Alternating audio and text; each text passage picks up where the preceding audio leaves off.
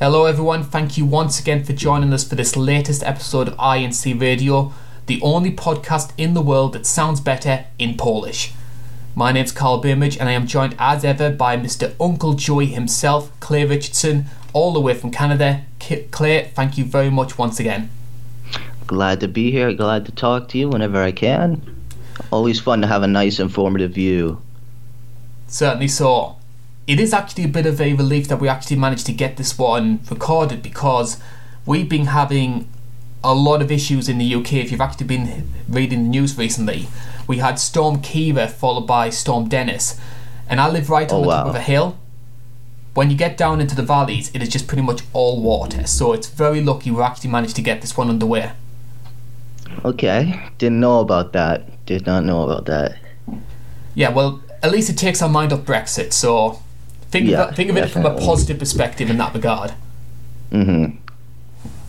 We are here though to talk about less controversial matters, including the world of mixed martial arts. As ever, it has been a dramatic seven days in the sport, including the most recent UFC fight night in Rio Rancho. We'll be talking about that in a little bit more detail.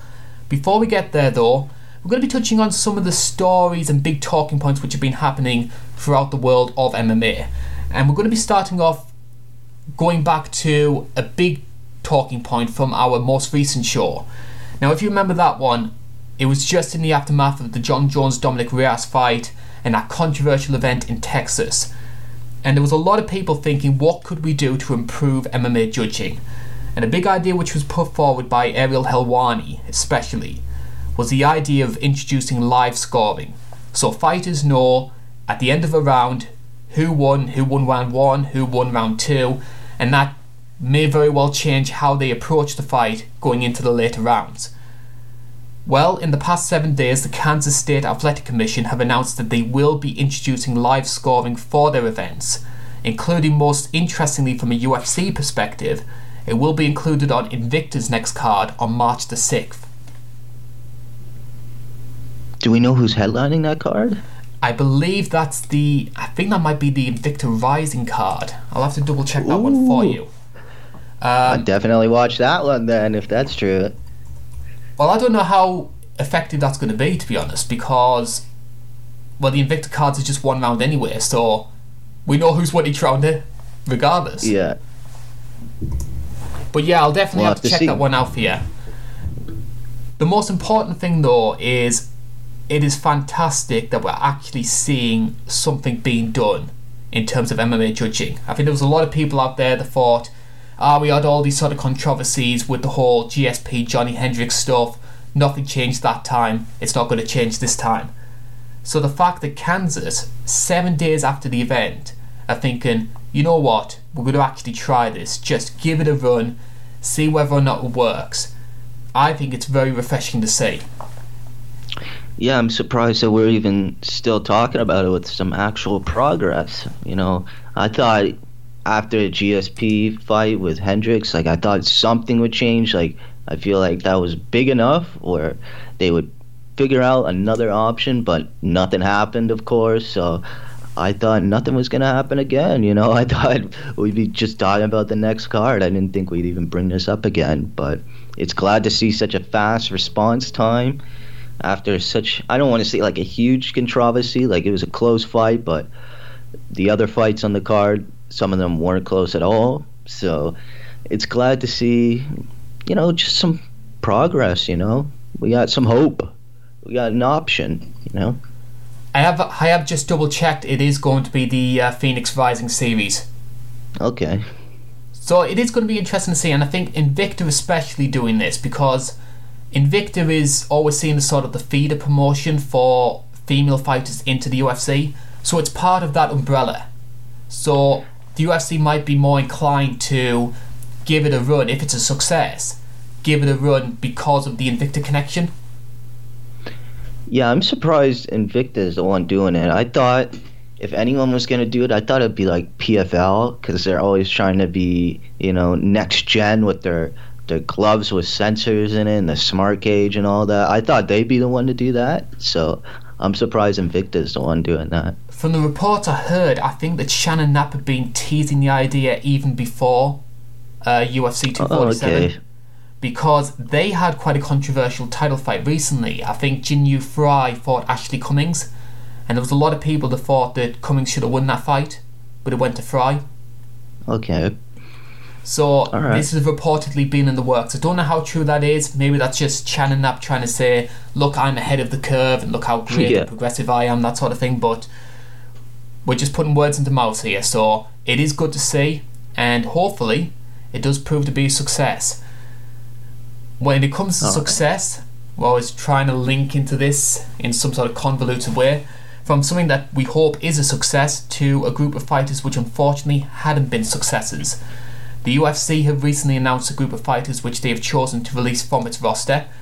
Um, over the past seven days, uh, these are the following names which have been released. I'll try and choose a few selected ones for you. Uh, Junior Albini, Hector Aldana, Ben Saunders, who's been with the company for a long time, he's unfortunately got his marching orders. Brandon Davis, Polo Reyes, Brad Katona, former Ultimate Fight winner, he's gone. Lucia Pudilova, and the guy who featured on UFC 247's main card, Juan Adams. Yeah, now that I think about it, I think the most surprising one is probably Brad Katona.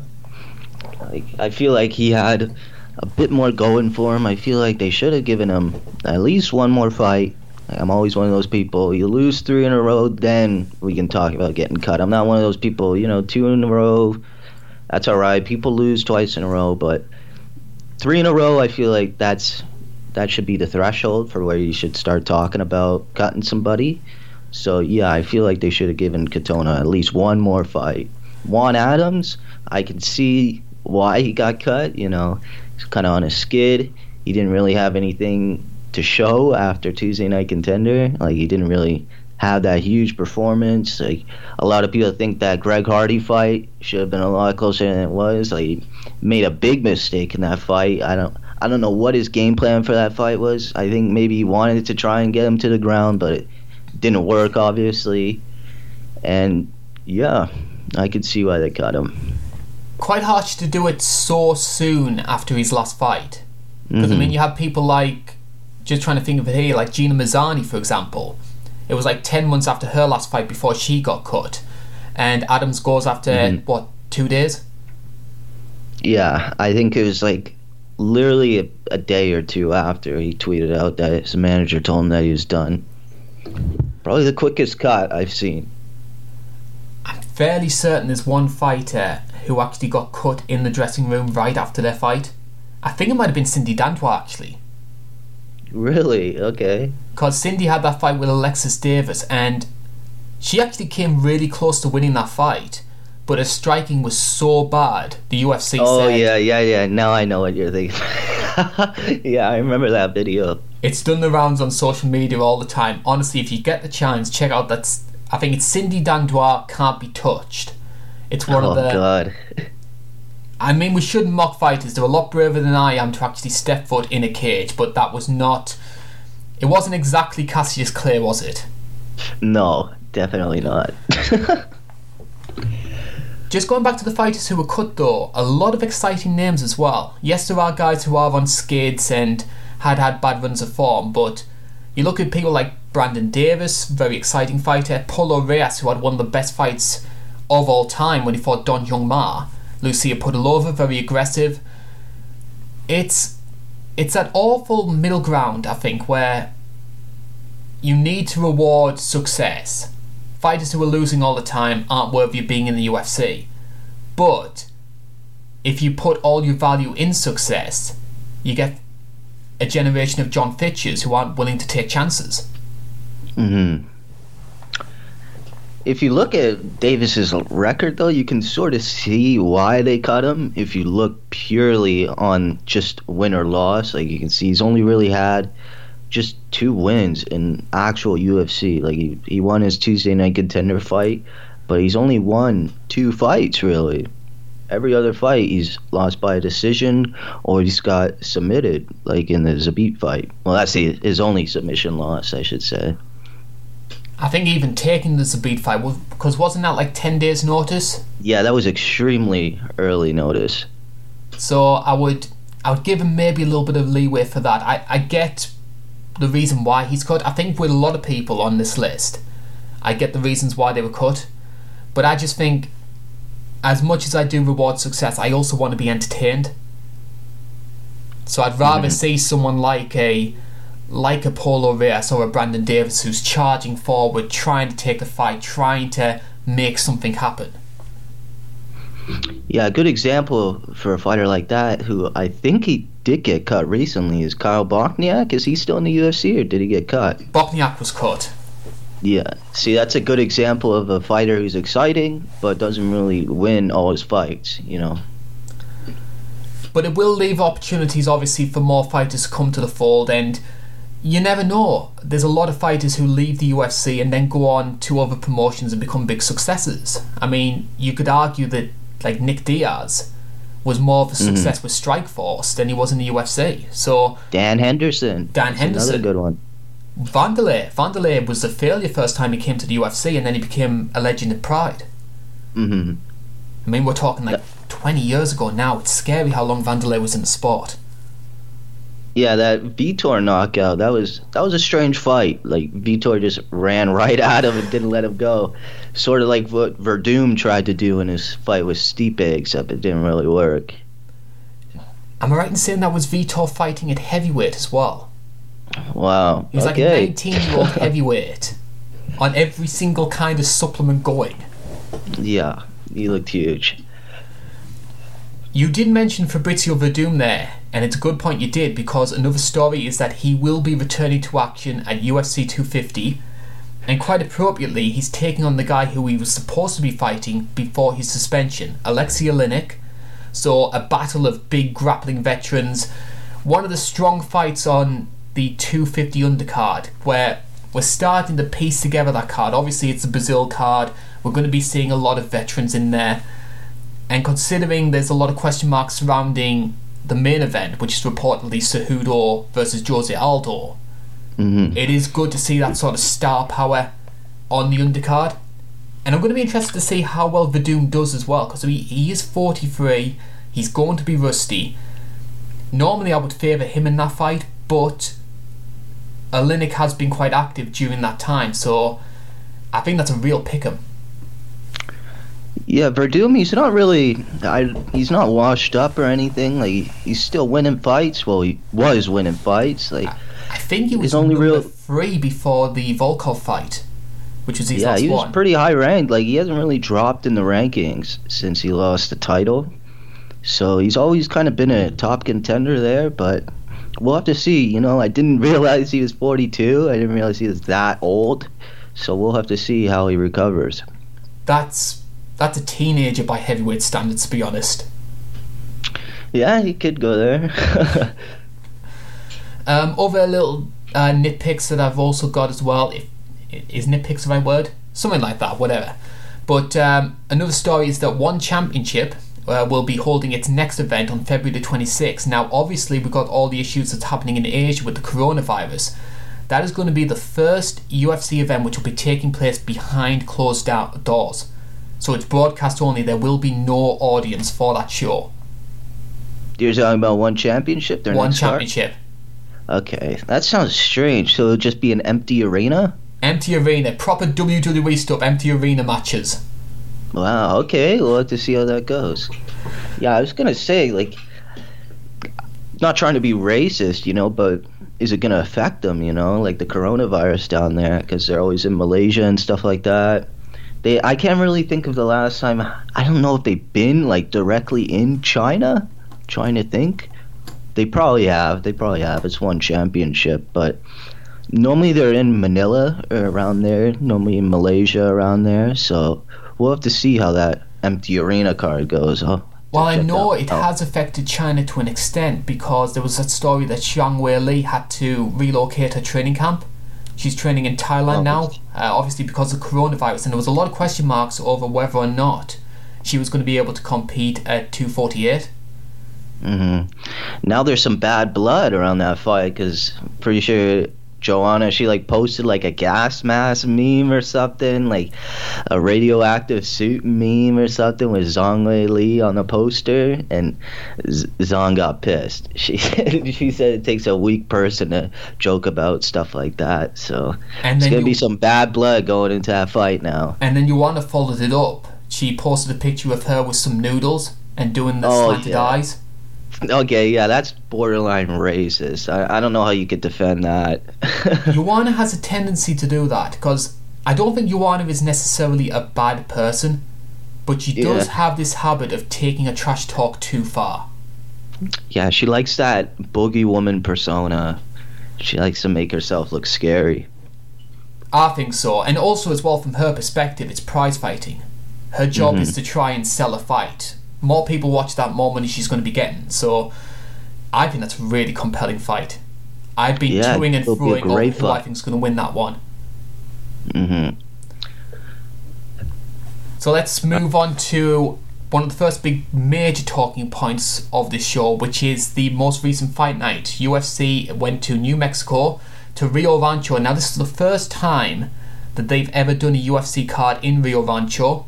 There was a WEC event that took place there around about, I'm tempted to say, about 2008, 2009. Uh, but this is the first UFC event there. They were obviously hoping for a big blockbuster show. There were going to be a couple of Jackson Wink factors there, a couple of notable locals. I hate to say it though, I found the event quite underwhelming. Yeah, it was a really strange event, if you want to say so myself. I feel like I was watching like a, a Rizin card at some points, you know, with all the illegal shit that was going on. Like that Brock Weaver fight, like that was brutal. That's something I've seen Rizin late at night. Like that was blatantly illegal. Like I I don't know how you could defend that one. Maybe he just thought he's in a different promotion or something. I heard it. I heard after that fight that a um, another fighter tweeted out that that Rodrigo Vargas guy he's very dirty in the gym so feels like that was he did that on purpose so who knows And considering all the stories about Brock Weaver as well, that might have played a part in that decision Yeah. of his.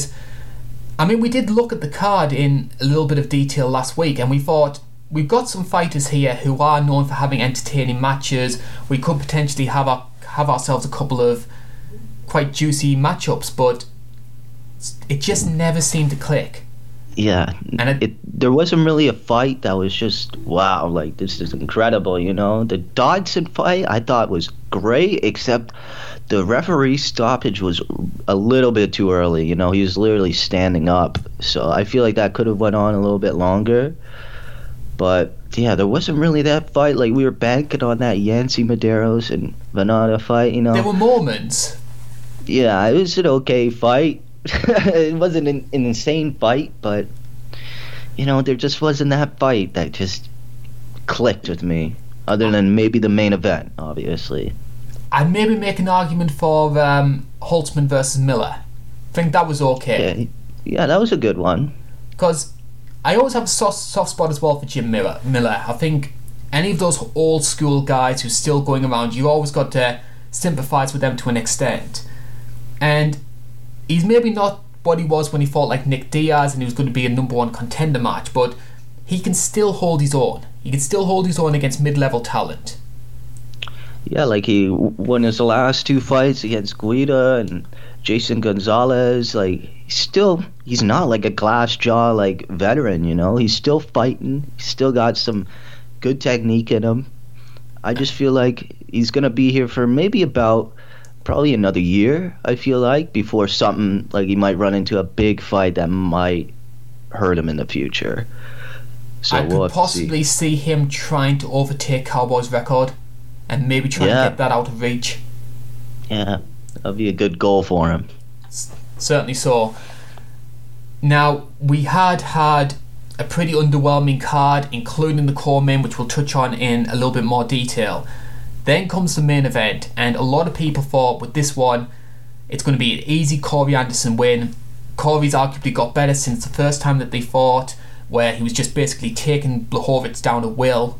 And then, of course, he was coming off the big Johnny Walker win. Everyone thought Corey Anderson's going to take this one, easy decision. The fight with Jon Jones could well be on the card.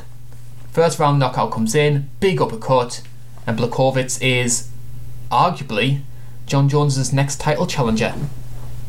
Yeah, I feel like that knockout sort of took Reyes out of the picture, unfortunately. Like, if I was Dominick Reyes and I was watching that fight, I'd be saying, son of a bitch. Like, I'd be pissed. Because I, I know Jon Jones will be standing up and calling for Blachowicz after that fight. So, uh, I feel like it was a great fight, obviously, but in terms of the title picture, I feel like it sort of screws things a little bit. Well, everyone said that the winner of this main event needed to do something dramatic. They needed to make Definitely. a statement. Obviously, considering how good Dominick Reyes was against Jon Jones. So you can't fault Jan Blachowicz for doing exactly what he needed to do to keep himself Yeah, he definitely did the right thing. Definitely did the right thing. And people forget how good this run of Jan's has been. I mean, we're talking what six wins in his past seven fights, and he's gone from being this fairly middle of the road fighter to top five, fighting for the title potentially. So there has been a marked improvement in his performance, considering the guy's what thirty six years old now. hmm He's got Yeah, he's getting old. he's getting old, but he's performing. It's effective. I, I find that in MMA, especially, fighters aren't really hitting their primes until maybe they're 33, 34 now, especially in the heavier weight classes. hmm The one concern I have though is that if I was to look at Corey Anderson and Jan Blachowicz and think to myself who has a better chance of beating Jon Jones based on their styles, I would have favoured Corey.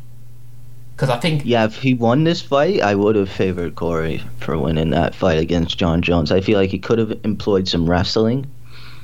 I feel like we could have seen a bit more clinch work, you know? Because I'm trying to think who was the last. Well, obviously DC. Apart from DC, mm-hmm. Who pretty much kept it standing.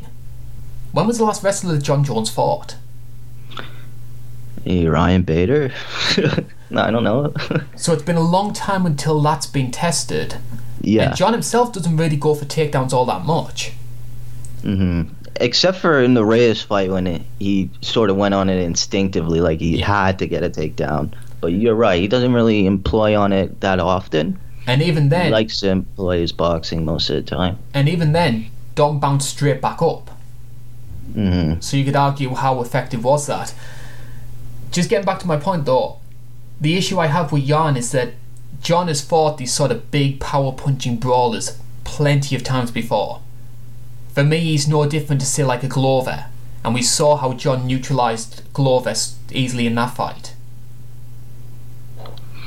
Yeah, I feel like the only real power puncher that would give John a problem would be if he goes up to heavyweight and he fights his, and he fights somebody like Ngannou. Like that might be a problem. But in terms of light heavyweight, I feel like he's got enough weapons where he can sort of keep the power at bay. Like his head movement in the Reyes fight, Fantastic. impeccable. It looked amazing. I feel like that wouldn't really work in a heavyweight fight because their hands are much bigger. You know, I feel like maybe Francis could cover a bit more ground but Francis's boxing in the Stipe fight, he also also employed a lot of head movement in that fight. But Stipe did get tagged a lot in that fight. Like, pretty surprised, and he didn't get knocked down in that fight, really. So, I feel like at light heavyweight, John doesn't really have a problem with power punchers. Unless Rumble comes back. Yeah, unless Rumble. Because I'm hearing A lot of people were bringing up Rumble. Actually, a lot of people thought John should fight Rumble, and then whoever wins that should fight John. I wouldn't throw Rumble into a John fight straight away. He does need a tune Yeah. up. So I'd maybe give him someone like say dare I say go as low down as someone like a like a Krylov, someone like that. And then if Rumble Okay. say wins that one, then we're jumping up to like a top five opponent and then if he wins gets through that one, then the Jon Jones fight could happen. I was thinking like Rumble versus Santos, maybe, and then the John fight. That'd be a good one. The universe would explode if them two fought. Yeah, that'd be a great matchup. Wouldn't be no takedowns in that one. It would remind me of can you remember when Santos fought Jimmy Manuwa? Uh, yeah, yeah, that was a great fight. That is one of my favourite fights. Insane. Because that was like my, one of my favourite first rounds, I should say. Because that's absolutely insane, that one. Yeah, he almost got knocked down like the first like 20 seconds of that fight, man. Uh, so Yeah, that was a great fight. Definitely something I want to rewatch again. And when most fighters, you know, get rocked, the first instinct is to panic wrestle. Diego Mm-hmm. Santos tries throwing a spinning back kick. How do you think Santos is gonna fight when he comes back? You know, he had like a lot of knee surgery, so uh, do you think he's gonna be the same fighter after that? I am fearful that he's not going to be the same because ACLs, especially, are very hard to get over. Didn't he tear like both of them He or tore something? both Like, his ACLs and he Oh. was still coming forward in that fight. So I Oh think my he's going to be very ginger in his first fight. I'm trying to think what sort of opponent you could give Santos because we're going to be looking another, what, three or four months of recuperation plus another three to get into fighting shape. I can maybe Yeah. possibly see them running the a rematch with Anthony Smith, someone of that sort of ilk. yeah, I was thinking, uh, if Jan doesn't fight for the title, I feel like the fight that they should make for him is maybe Jan versus Reyes or the Santos rematch if they can get Santos ready in time. A lot of people have criticised light heavyweight for quite a few years now. I think it's a really compelling division. It's one of the most underrated divisions in the UFC because, yes, everyone looks at Jon Jones and how dominant he's been and they think that the rest of the field doesn't match up. I think we've got some really good quality fighters coming to the fore. Definitely. I feel like uh, you guys just signed uh, Yuri Prochazka. You know who that is? I'm aware of a uh, Rizin champion. Yeah, Rizin's light heavyweight champion. They signed him after he knocked out CB Dollaway. That will be an amazing debut. I can tell you that. That'll, I can't wait to see him burst onto the scene. I really don't know who you'd give him the fight first, but he will definitely be compelling in that division. I feel like light heavyweight has gotten a lot better in recent years. You got the Reyeses coming up. You got the Johnny Walkers. You got the Yuris. You know, it's gotten a lot better. Tell you that definitely. The guy I think to watch out for, I know he just lost in his most recent match, Rakic. Yes. That would be a great fight, Rakic and Yuri. They should set that one up. Either him or Volkan. Mm-hmm. Mm-hmm. Isn't it strange how many light heavyweights are European? Yeah, it's quite strange actually. Big boys down there. And aside from the main event, another big talking point was the co-main. Now, this was hyped up as basically one of the biggest meme fights of all time Diego Sanchez and Michel Pereira. And everyone was saying, oh, these guys are so manic, they're so crazy, what, who knows what's going to happen between these two? And what we saw was, I wouldn't say it was a disappointing fight, but a lot of people expected it to be this wild brawl. And credit to Pereira, because he was embarrassed when he fought Tristan Connelly. He just did too many spinning tricks and basically had one of the most humiliating losses of the year. So he came out a lot more conservative, and I, in my opinion, looked quite good for the first two rounds. Yeah, I feel like uh, Pierre he should have walked away with that fight. He looked incredible. I remember there was a video I scrapped a while back called like Total Domination MMA. I probably would have put that fight in there if he won that. like he was getting destroyed in that fight, Sanchez, and that that weird defense style that he had, Sanchez, where he something like what the hell was that about? Could you repeat that bit? We um, Oh. just cut out a little bit. That uh, defensive stance that Sanchez was doing with his hand out. Do you remember seeing that? That was quite strange. I don't really know what he was going with that. I just think in general Diego's behaviour over the past couple of uh, weeks has been strange full stop. Like whether it's the arguments with Ariel Helwani or the coaching advice where he was telling them about something about look into the shadows and they even went to Trevor Wittman to talk about what he thought of the comments from Diego's corner and he was just speechless. It was actually you could tell that Trevor was concerned with the way that Diego was being coached. It's it's something we'll talk about in a lot more detail when we get to our main feature, but I'm I'm really worried for Diego, and I think the UFC Yeah, should when- be doing the right thing and stopping him from fighting. When Wittman was talking, it reminded me of like sort of like a a father seeing his son get into the wrong crowd. Like, he just seemed really disappointed and concerned for Diego. Like he wanted to maybe get off the mic and go and talk to Diego in between corners. Like he just wanted to get him out of there. So yeah, I feel like Diego's in a really bad spot in his career right now. Yet here he is, having won three out of his past four. Now, a lot of controversy over how he got that win.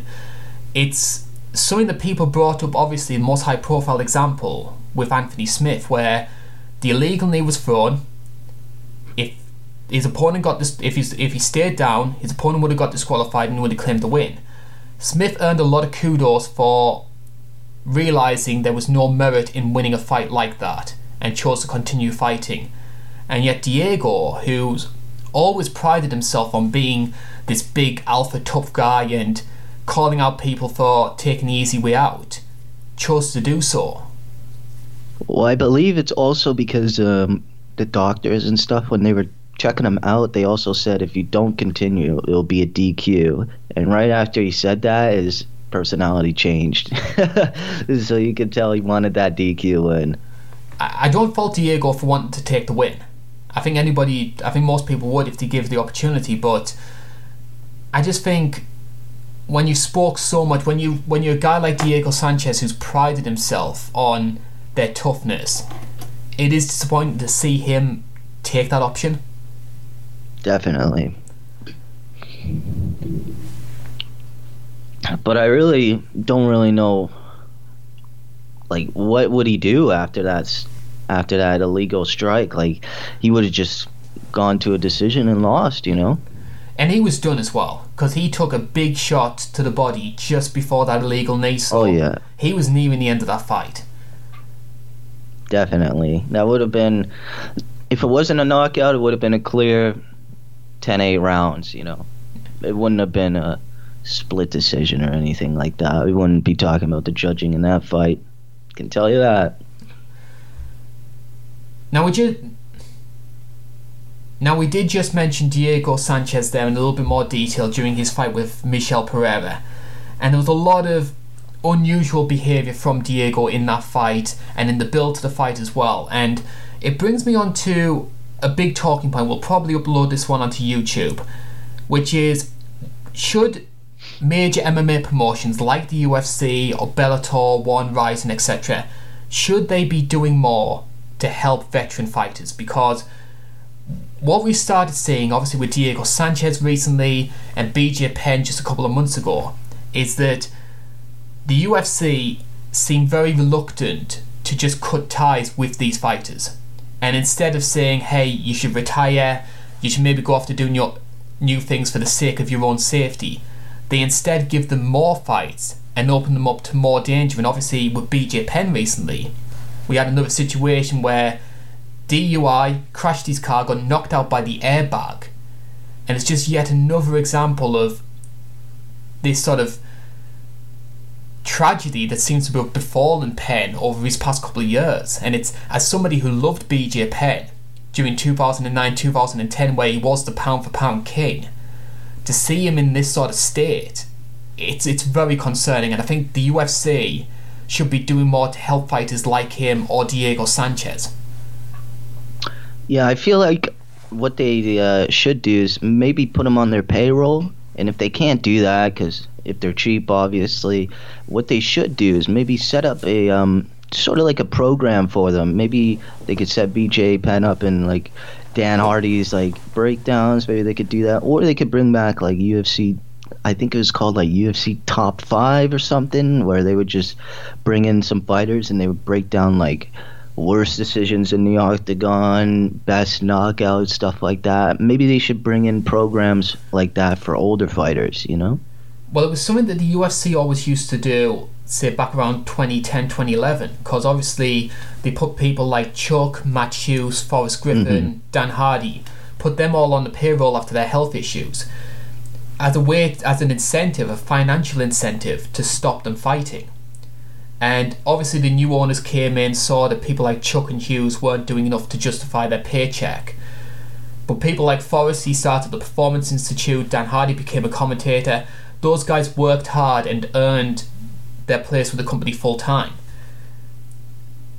Yeah, I feel like you can't really just sit on the sidelines and wait for a check. Like, if you want to be on their payroll, you should, you know, act like you're going to a job. Do what Dan Hardy's doing or do what Forrest Griffin's doing. Go to a gym, train other fighters, you know. Make it look like you're doing something. Don't just sit at home and wait for a paycheck. Do you have concerns over CTE in the sport? Like, obviously, we've been seeing it with the NFL, it's happened in boxing a couple of times, and maybe I'm somebody who errs on the side of caution. Maybe I'm one of those sort of like southern softies that thinks too much about things like this, but I, I just look at stories like Chris Benoit and I look at Gerald McClellan in boxing, and I just think to myself, if a guy is starting to show signs that maybe mentally they're not in the right place, like maybe Diego is starting to, I think people should be jumping to their aid a little bit faster than what they are. And I just the UFC choosing to give Diego fights, and especially do what they did in the Pereira fight and just basically market it as, oh my god, these guys are crazy, who knows what they're gonna do. I, I think it's I think it's unsettling and I don't think it's the right approach that a company of this value should be taking. Sorry, what was the question again? you went on about Diego. What was the question? Uh, the issues of CTE. Oh yes. Uh, do you know about Gary Goodridge? You looked into him at all? He's the most high-profile example. Yeah. I, I, think arguably like... because he is the only major example in MMA mm-hmm. that we don't we don't take the threat as seriously as what we do in say the NFL or boxing. Well, I think MMA it's not really the same as boxing because it's not all to the head and the body. You know, there is some grappling work, there is some submission work, but I feel like somebody like J- Justin Gaethje, somebody like Diego Sanchez, somebody who gets in those firefights like that, they will be someone who does have to deal with that in the future. But I don't think everybody is gonna have CTE. Like I don't see I don't see Michael Chiesa having CTE or anything like that. Like some fighters I could see walking away and going on like Dan Henderson. He he's still doing good. He doesn't really have any signs of CTE or anything. But you got guys like Wanderlei Silva says that they're they're losing some memories and stuff as of recent times. Like I believe he didn't get cleared for medicals for a next fight or something like that. They didn't let Wanderlei fight. So it all depends on the fighter, in my opinion.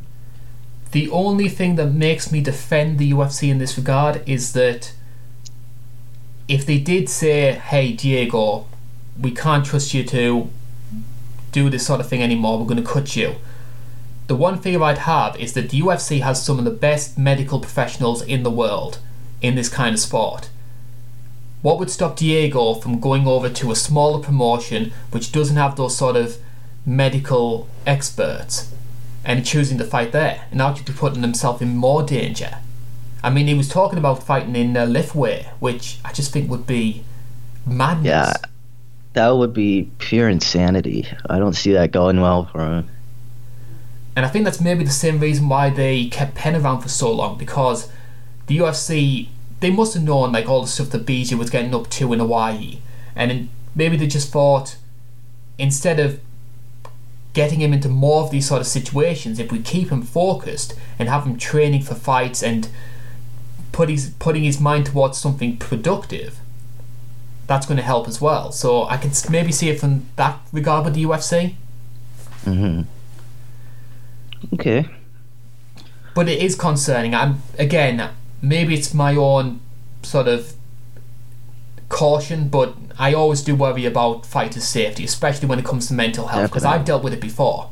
I know exactly some of the pressures that people undertake. And I would hate to see a legend of the sport, like a Diego Sanchez or a BJ Penn, becoming this broken figure. Well, I feel like the stoppages have gotten.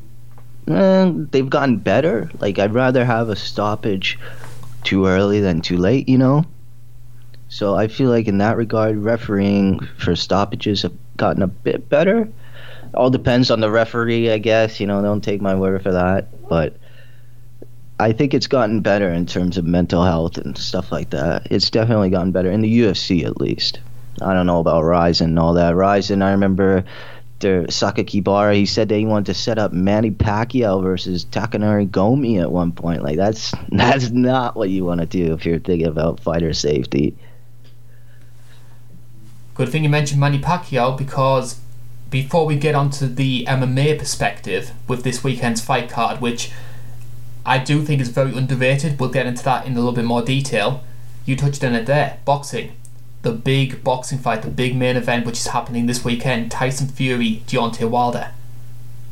Yes, that'll be pure insanity. I'm not really like the massive boxing fan, but like I don't really watch like anytime boxing is on, I don't really watch it. But if it's like a big pay per view like this, yeah, I'm a casual. I'll watch it. I, I always watch Deontay fight. I always watch Fury fight. I always watch Joshua fight.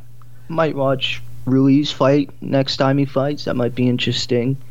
Heavyweight yeah, I boxing think- has got so much better. I mean, I mm-hmm. remember watching it in the mid 2000s when the Klitschko's were just point fighting every single fighter. Yeah. And, and, and when, when the media is making a big deal about David Haye potentially being a threat to Vladimir Klitschko, you're just thinking, okay, you're stretching it now. I mean, David Haye was a fantastic cruiserweight, but he was so small as a heavyweight. I believe Manuwa wanted to fight uh, David Haye at one point. Kept on calling for that fight. That would have been a great fight. For about one round. Yeah, for about maybe like two minutes. Because, I mean, Jimmy can hit hard, but Jimmy never had the greatest chin. And I say that as a Brit. yeah, I think he's coming back. Doesn't he say that he wants to come back? Oh no. Please. I think he tried to get onto the UFC London card or something. But yeah, he said that he wants to come back. He said that he's getting that drive again. So A lot of we'll fighters do. Because fighters seldom have something which matches up to the adrenaline rush of fighting. It's all they know, Mm-hmm. so they choose to come back so many times. Yeah, Struve did it. He put his gloves in the octagon. He he came back. He fought Ben Rothwell. He should have won that Probably fight. the worst decision he could have had in that fight. Probably the worst outcome. But he came back. Who was the ref that encouraged him to go on? Am I right? Am I right saying it was Big Dan? Yeah, it was Dan. I don't know what to make of Big Dan, you know, because there's sometimes, you know, where he can get a call absolutely spot on. I mean, Kongo versus Barry is the one that sticks in everyone's mind. But more often than not, he just makes these. I think the fight fan takes over and he tries to do what the fans want when mm. it's not so much when it should be about what the fighter wants. Because didn't he hesitate with the Jacare Weidman stoppage as well? Yeah, he did. That's why Jacare was like yelling at him at the end there. You can see in the replay. Getting back to Fury versus Wilder though, they obviously had the first match in I think it was I think I tempted to say December 2018. Yeah, it was it was a while ago. It was definitely a while ago. A lot of people thought that Fury won, did enough to win on points. Wilder got those two big knockouts. It- It's the second one especially. You just thought that's it. He's over. Knocked him out in the final round, and then Fury just channels the Undertaker, just proper gets the six, sits up, and just thinks, "Hey, what was that? I'm going to get up now." And Yeah, that's got to be the greatest last recovery round. I've ever seen. That's got to be the greatest I've ever seen. Somebody get up from that big of a shot. Was insane. It's like he just woke up. like something just switched on. He got up.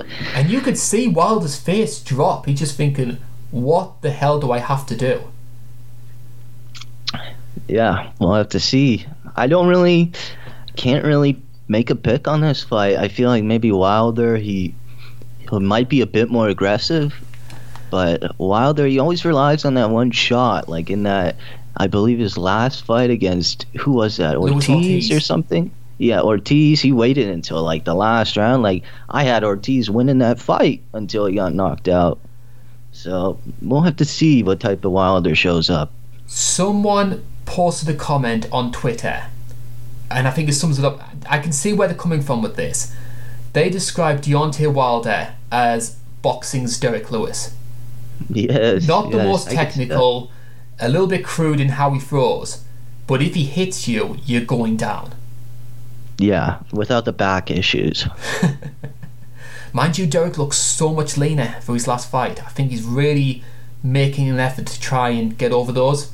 Although he has been talking about potentially some. He's been describing them as career threatening. uh, yeah, I don't know what he was talking about there. I thought he was joking at first. I hope it's nothing too severe because like Derrick Lewis is fantastic entertainment as a fighter and as a personality. Would be a big loss to miss him. Just going back to Fury versus Wilder though, I think we're going to get something quite similar to the first fight. I think that Fury is going to use his distance well.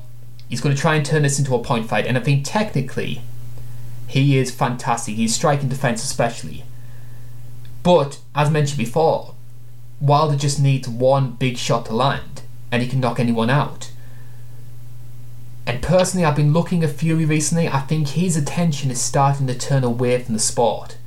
Obviously, he did the mm-hmm. stuff with the WWE. He's been teasing the idea of fighting Stipe in MMA. And I just think mentally, he's sort of he's preparing the groundworks for his way out the sport. Yeah, well, if you look at him before he went on that that drug and alcohol binge, he looks like he's like 20 years younger than he does now. Like he looks completely different after he came back. So I feel like that might have taken an edge off of him in terms of his fighting years. Like doing something like that for that long of a time, like drug and alcohol binges, like that will definitely take something out of you. And he put on a truckload of weight. Yeah, he looked huge, but when he came back, he looked incredible. When he fought uh, uh, Wilder for the first time, he looked incredible as a Brit, I would like Fury to win, and as a sports mm-hmm. fan, I would like Fury to win as well because the prospect of Fury versus Joshua at Wembley as the biggest boxing fight in British history. Oh yeah, that'd that be would huge. Be huge. I mean, we did Lennox Lewis versus Frank Bruno. That's the biggest one we've had so far. Mm-hmm. But I mean, Fury versus Joshua would just knock it out the park. And if them two fought, I would favour Fury. Yeah, I would favour Fury in that one. But I'm not really like a massive boxing fan. Like I feel like a casual when I talk about boxing, to be honest. I mean, I'm not one of those people who just watch random fight nights and just watch these sort of barroom brawls, that sort of thing. But I'm, I'm very similar yeah. to you, um, because as much as we love MMA, boxing is still number one when it comes to British audiences. People will tell you exactly who a Kell Brook or a Carl Froch are, but I think they'll struggle to tell you a Leon Edwards or an MVP. Yeah. Well, I imagine the time is probably better for you guys with boxing. The time that they set on the fights, that's probably better for you. And I assume. Hold, and they hold a lot more big events as well in, in the UK okay. around for the prime time. So it's rather like sort of like nine o'clock, ten o'clock our time. Yeah, in terms of European MMA, I feel like the ones that are doing it the best right now is probably Bellator. Like UFC, they their last big event might have been probably Hendo versus Bisping. Other than that, it's just been the second fight, obviously. Other than that, it's just been fight nights, you know. But Bellator, I feel like they're putting a bit more effort into it. Like they set up that MVP versus Daley fight wasn't the best fight, obviously, but before it happened, like everybody was so excited for that fight. So and I feel typi- like Bellator is putting in the work. And in typical Bellator fashion, they held that in Oklahoma. That wasn't a UK card. Oh, really? Two of the biggest names in British MMA didn't fight in the UK. I don't know why I thought that was in the UK. My apologies. Sorry you didn't get that fight. I bet the whole UK would have loved to see that grappling match. I'm trying to think what did we get instead. I know you guys did get a Roy McDonald fight, didn't you? And I think or something we, like that. I think we got um, Lovato versus Mousasi as well. Oh, okay. Yeah, see, that's better than the last fight night that they held. Because yeah. haven't they got? Isn't there like a Dublin card where they've got two women featherweights who are main eventing? Yeah, wasn't it supposed to be James Gallagher, and then he pulled out, and typical Bellator fashion, they don't get another fight, they just bump up the co-main. like, oh my god. I'll have to look it up now. Yeah, you've intrigued me for it here. Yeah, Bellator Dublin. It's going to be yeah. I've got the card up here. This is going to be a great radio, isn't it? Just me trying to Google. Yes, it's uh, Leah McCourt versus Judith Ruiz. Wow. Liam McCourt, who is three and one, and Judith Ruiz, who's six and four. Wow. And we've also got Al- Uh, and also Alvin Chalmers as well. He's going to be fighting as well. And if anybody doesn't know Alvin, Ch- Alvin Chalmers, he was the star of a British TV show called Geordie Shore. Yeah, I haven't seen that, but I, I know that he's from that. I've watched like Jersey Shore. That's like the American version that's set in like New Jersey. I think that was like the original Shore show. I think that's what set everything off. But yeah, I've never seen Gordy, Sh- Gordy, whatever the guy's name is. I've never seen that. Yeah, Jordy. I've never seen him. Basically, it's Jersey Shore, but they're just talking about getting fucking mortal me like. Man, I'd love to watch that. I gotta see if I can find it online or something. It's an experience. It's an experience. I'll just put it like that. You also got Brent Primus on that card, though. That's not bad. Yeah, former lightweight champion. Um, scored Mhm. one of the flukiest wins of all time against Michael Chandler. Yeah, and they took forever to set up that rematch. Like, I remember at one point Michael Chandler didn't even want to talk about Brent Primus, and I was like, "Come on, dude, you can win him. You beat him easily. Come on." I did. think- So, I think I did the video. I think 2017. I did a YouTube video. I looked at the biggest upsets of the year, and I included that as my number three. oh, okay. Uh, I can see that. Was, two was Emmett versus Lamas, and one was Rose versus Joanna. Okay. Rose versus Joanna, that's one of my favorite fights. Love that fight. First or Second, second, one, one. not so much, but first one I love. See, I love both for different reasons. Obviously, the moment of Rose just showing this completely different version of herself to shock the world, because Joanna was seen as unbeatable at that point. And then the second fight, I actually personally favour the second fight because there was all this intrigue of is Joanna going to be the same? Was it just a fluke from Rose's part? And then mm-hmm. we have this like five round epic where it was genuinely I had it scored tied going into the final round. It's if I redid my list on the greatest women's fights, it would probably be my top five. I have to go back and rewatch. I barely remember that fight. I barely remember. I remember Joanna thinking that she won it. I remember she thought that she won it at the end.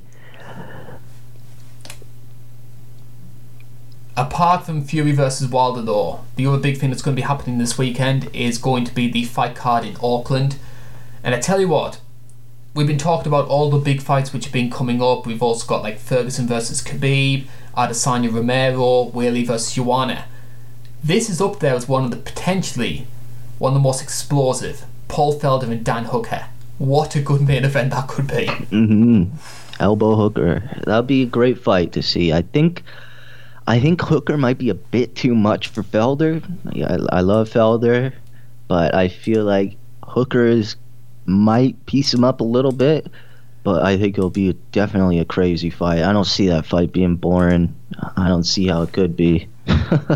Well, I ran a poll on this fight um, on the YouTube page, and they've got it very close. I think it's 54% favour Dan Hooker. I think that a lot of people are thinking like of his form recently, some of the big knockout blows. But then on the Felder side, people are saying, well, Felder neutralised Edson Barboza, he got that big win. Whereas Hooker crumbled against Barboza and maybe showed that he's maybe not at that level yet. I think it's a very, really compelling fight because again, they both have very aggressive styles, but they've also got strengths which play into the other's weaknesses. Because Felder's going to make this a dirty clinch battle, he's going to throw the elbows, Hooker's going to be a bit more distance based. Yeah, I could see Felder trying to be a bit more scrappier and Hooker trying to keep him at distance. But my gut just tells me Hooker decision. My gut's telling me that. And I think it would. I think Hooker has a higher ceiling as well than Paul Felder. Because Felder, I Oh, think, is okay. ranked number six in the world right now. And apart from maybe Cowboy, who's maybe on the decline as a fighter, you don't see him beating the Dustin Poiriers or the Connors or the Gaethjes. With Hooker, you, you can. yeah. I feel like Hooker, if he. I feel like he'll be here for a while. I don't see him going away for a bit. I think he'll always be in the top. Definitely top 10. I don't know about top 5, though. I feel like he might be around there. But I think a great fight, if he wins this, should be Hooker versus Poirier. if Exactly what I Poirier can't get that Diaz fight that he keeps running for. I would- love to see Hooker versus Poirier. And the other thing that Yeah. Hooker has on his on his side as well, City kickboxing have been on an absolute tear recently. Like Adesanya Mhm. and Volkanovski, and Hooker trains with them. So we, as we saw with the Volkanovski fight, they're going to tri- Volkanovski versus Holloway, I should say. They're going to come up with a fantastic game plan to neutralize Felder. Yeah, I feel like it'll be a great, a great fight. Well, let's certainly hope so. Because how many times have we said that the fight's going to be absolutely amazing, and then it stinks the joint up? Probably Vannata versus Medeiros was the last one we thought of. That would be a great fight. Sorry, guys, I have to admit, sorry, we did get that one wrong. Yeah, we did. Unfortunately, What about the rest We of the didn't really- undercard, though? the rest of the card. Uh, let me look here. I mean, you've got, Got your Jimmy Crute. you've got your mix of obviously you've got your Australian Kiwi fighters there, a couple of Japanese lads, a couple of Chinese lads as well. But when I weigh this up against UFC 243, considering that was a pay per view, this is a stronger undercard. Dare I say? Yeah, I feel like the prelims are a bit better than that one. Unfortunately, Tyson Pedro can't fight though. I feel like that'd be a great fight for him. He's still recovering from uh, blowing out his knee against Shogun, isn't he? Yeah, I believe so. I think they booked that fight prematurely and he had to pull out. Yeah, because Pedro's not on the card. Um, Tai Tuivasa's not there either. So there are a couple of the, the regulars when it comes to the Australian cards who aren't competing. But like Jimmy Crute, yes, he did have that slip up in his most recent fight, but decent Australian prospect again, light heavyweight. Um, I'm I'm worried for Karolina against uh, Yan Xiaonan. Uh, Yeah, I feel like this will be the fight that defines where Karolina is in her career. I think mentally Karolina's maybe checking herself out the sport a bit. She's talked about wanting to have a family. I think she's 33 now. And I just look at her most recent performances, especially against Grasso. She got pieced up in that fight. And I just think maybe people are people know what to expect from Karolina and they're starting to read onto it. But my big concern is that Yan Xiaonan hits like an absolute tank. She's maybe not the best on the ground, but if she tees off on you, it's it's dangerous going.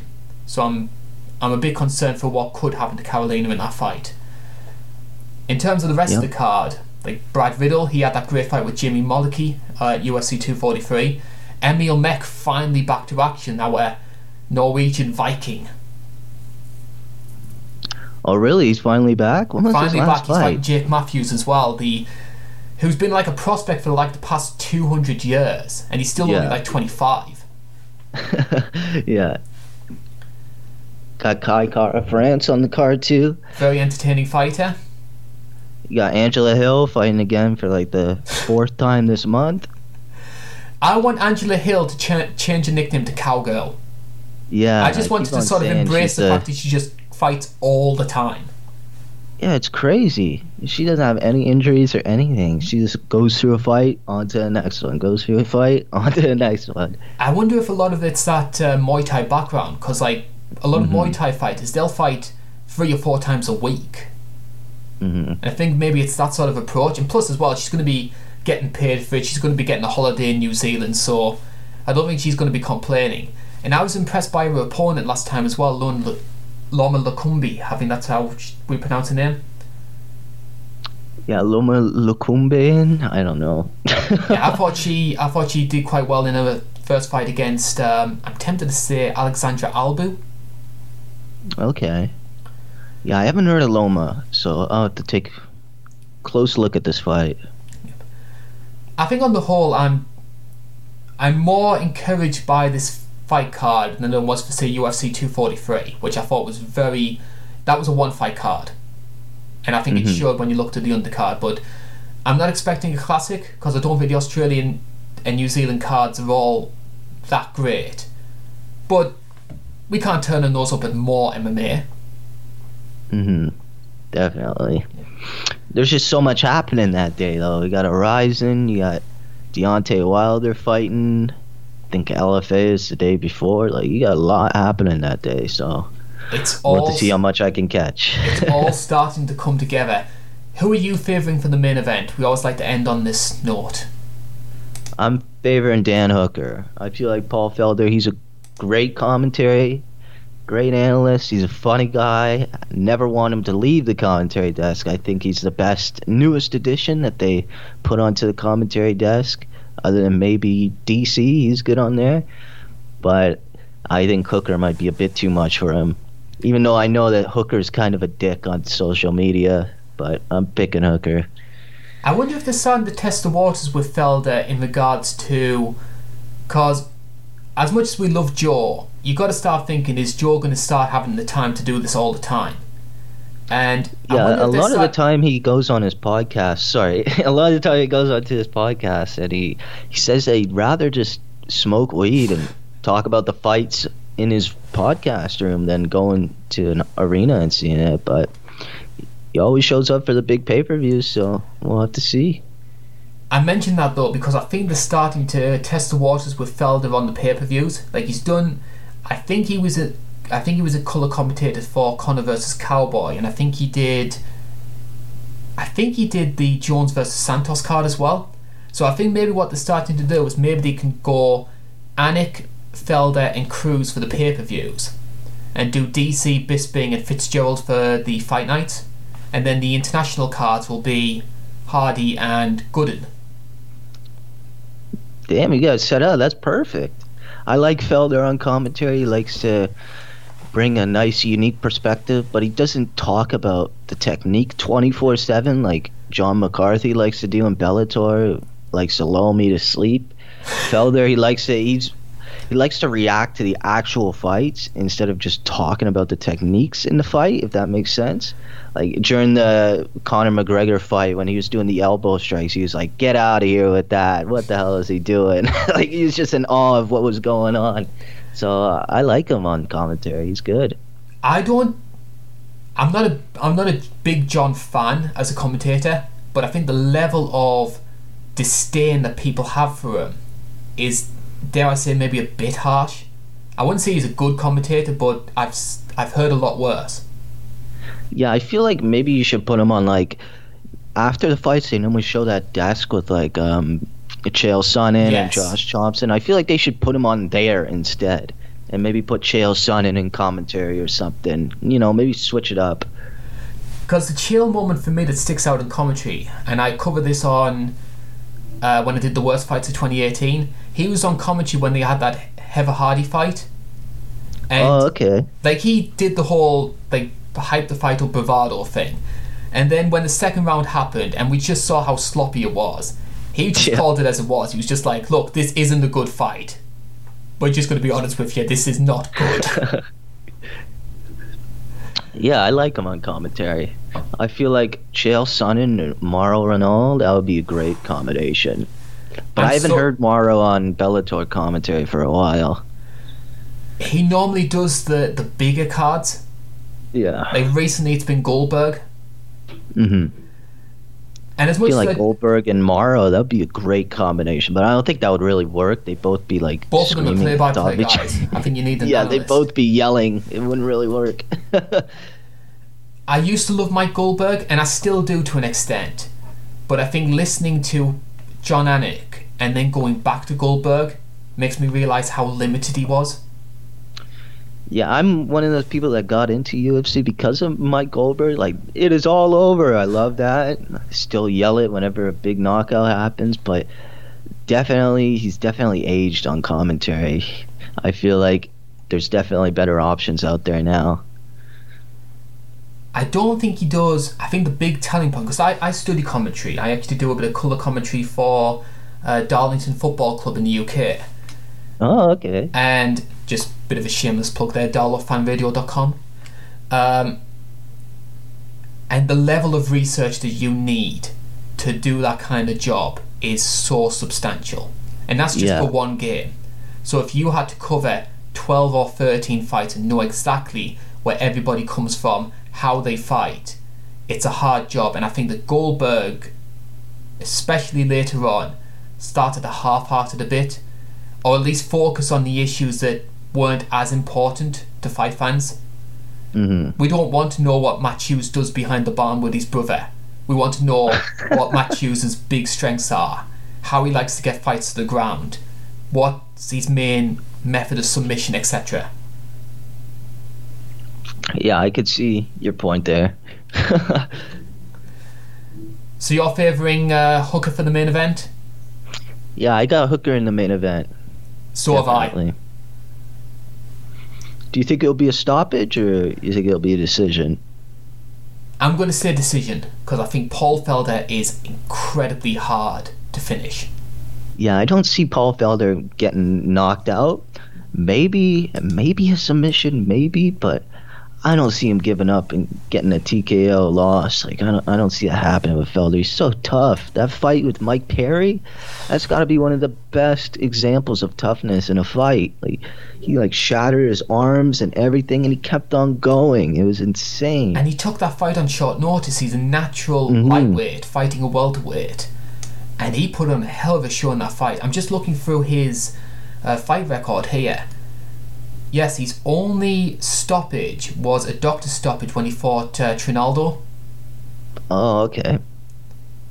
Yeah, don't see him getting finished. I think it's going to be a really compelling main event. Hopefully, the rest of the card lives up to it as well, because as I mentioned before, Australian cards are very hit or miss. Let's hope this is one in the right in the right column, and we get ourselves a hell of a show, especially after Rio Rancho proved to be so disappointing. I don't think it was disappointing. I just think it was so all over the place. Yes. Like there's just so much things that you could talk about with that card, like the stoppage with Wood and the Dyson fight and the illegal knees and all that. It's just such a strange card. What about that blockbuster crowd reaction for Nico Montano? Oh yeah, that was that was brutal. That was brutal. Did you see Ray Borg said that he would retire if he ever missed weight again? And he missed weight like last weekend. Like, come on. He's one of those guys. I just don't see Ray Borg ever getting over those weight issues. Yeah. I don't really see where Ray Borg could. I don't really see where he could go from here. I don't really see any, you know, any exciting values from him. It's just, I don't see him getting another title shot or getting anywhere close, to be honest. Him versus Sergio Pettis, Bellator title. Yeah, I feel like he should go to Bellator, to be honest. And on that cheery note, it is time for us to end the show. Once again, Claire, it's been an absolute pleasure for you to join me. Um, I hope that everybody has enjoyed listening, and we're still trying to tweak different things, see what works on the show, and any sort of feedback that you can give us, especially on YouTube or on SoundCloud, would be greatly appreciated. Where we're trying to expand the podcast section of the show. I'm hoping to move into my new studio in about two or three weeks' time. Hopefully, the microphone quality will start getting a little bit better. But until then, my name's been Carl Bainbridge. That's been Claire Richardson. Nice to be here. And thank you very much for joining us. We hope you enjoy Fight Night Auckland. We'll be back next week where we'll be talking about the Norfolk card where we will be mm. crowning a new UFC flyweight champion. Bye bye for now. See ya.